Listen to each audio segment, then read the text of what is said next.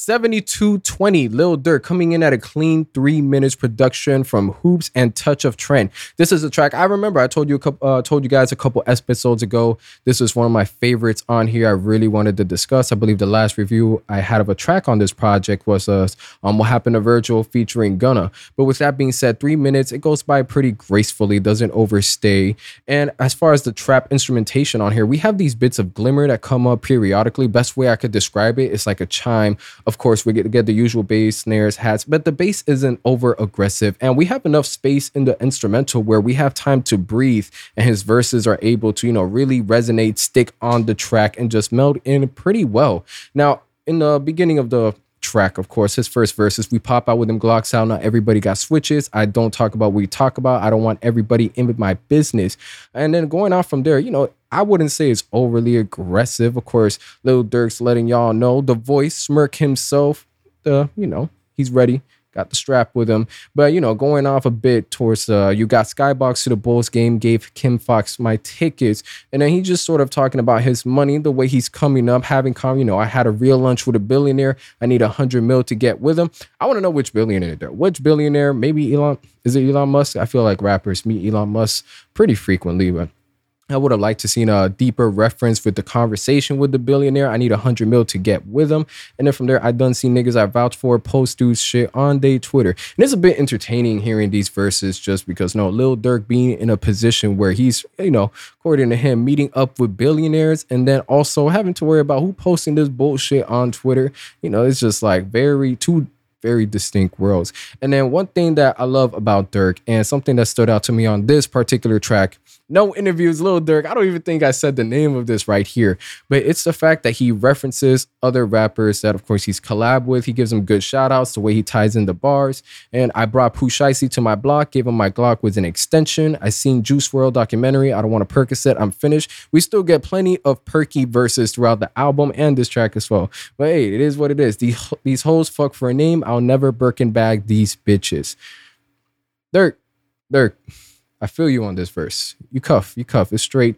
And Birkin, you know, I'll never Birkin bag these bitches. Man, Birkin bag verses are they're, they're overplayed. They're pretty overplayed. I see what I see what you're doing out here. Anyways, from there, I've been trying to stop taking drugs. Feel like I love to clog my kidneys. Told a bad bitch I can't be seen with you. She got to Uber eat her Denny's. That's pretty.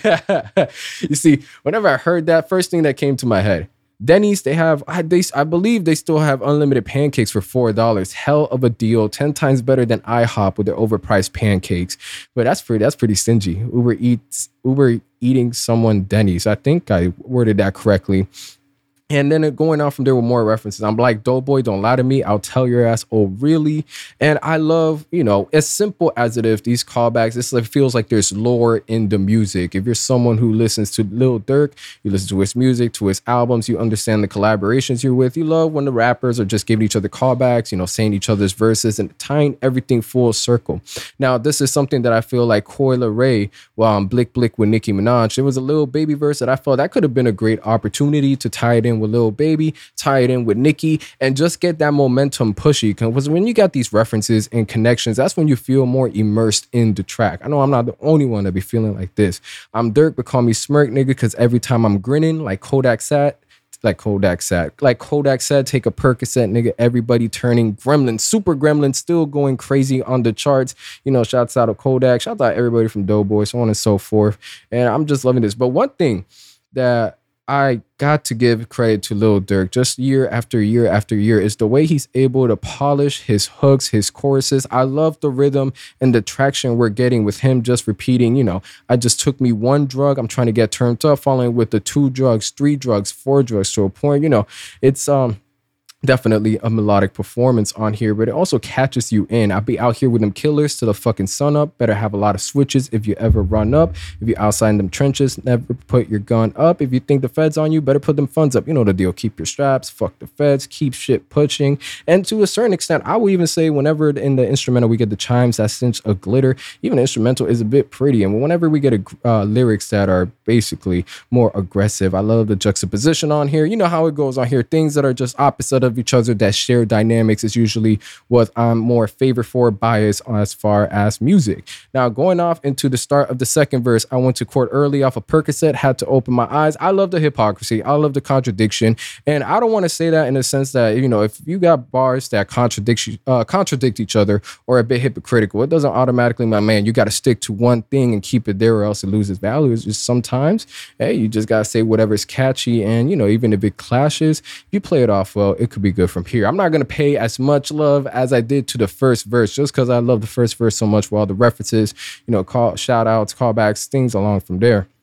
But whenever, you know, I lost a real savage to some bitch niggas, only reason I cry, I got real money. I'm gonna need the bank staff to count this stash.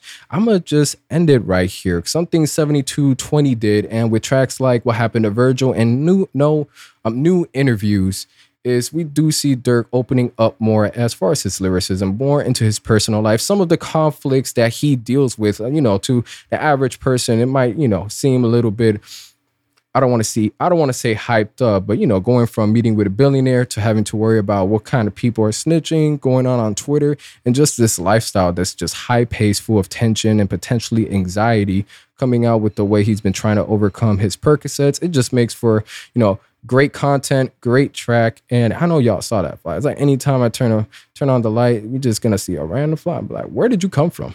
Where did you come from? For those of you on streaming platforms, my fault getting distracted with this tangent right here, but um, definitely one of the standouts on this um on this album 7220 i feel that ties in with the overall themes messages throughout the project and i can't praise the hook enough. I don't want to sing it because i'm pretty sure y'all don't want to hear me sing these hooks. There's other reviews of course where i've gone a little bit deeper than that but that's that's going to be it for this review right here. If i have to give this a rating this is going to be an exceptional chimichanga we're going to have a right amount of cheese we're going to get the rice and beans along with it and you know just off the hook and with the chimes that i've just you know favored in this in the, in the instrumental on here in the instrumental right here. We're also going to throw in some guacamole with the meal. That's it. I'll catch you guys for the next episode. And I'm getting more used to this whole camera recording, hand movement, eye contact dynamic. Yeah, I'm already speaking too much. I'll catch you guys on the next one.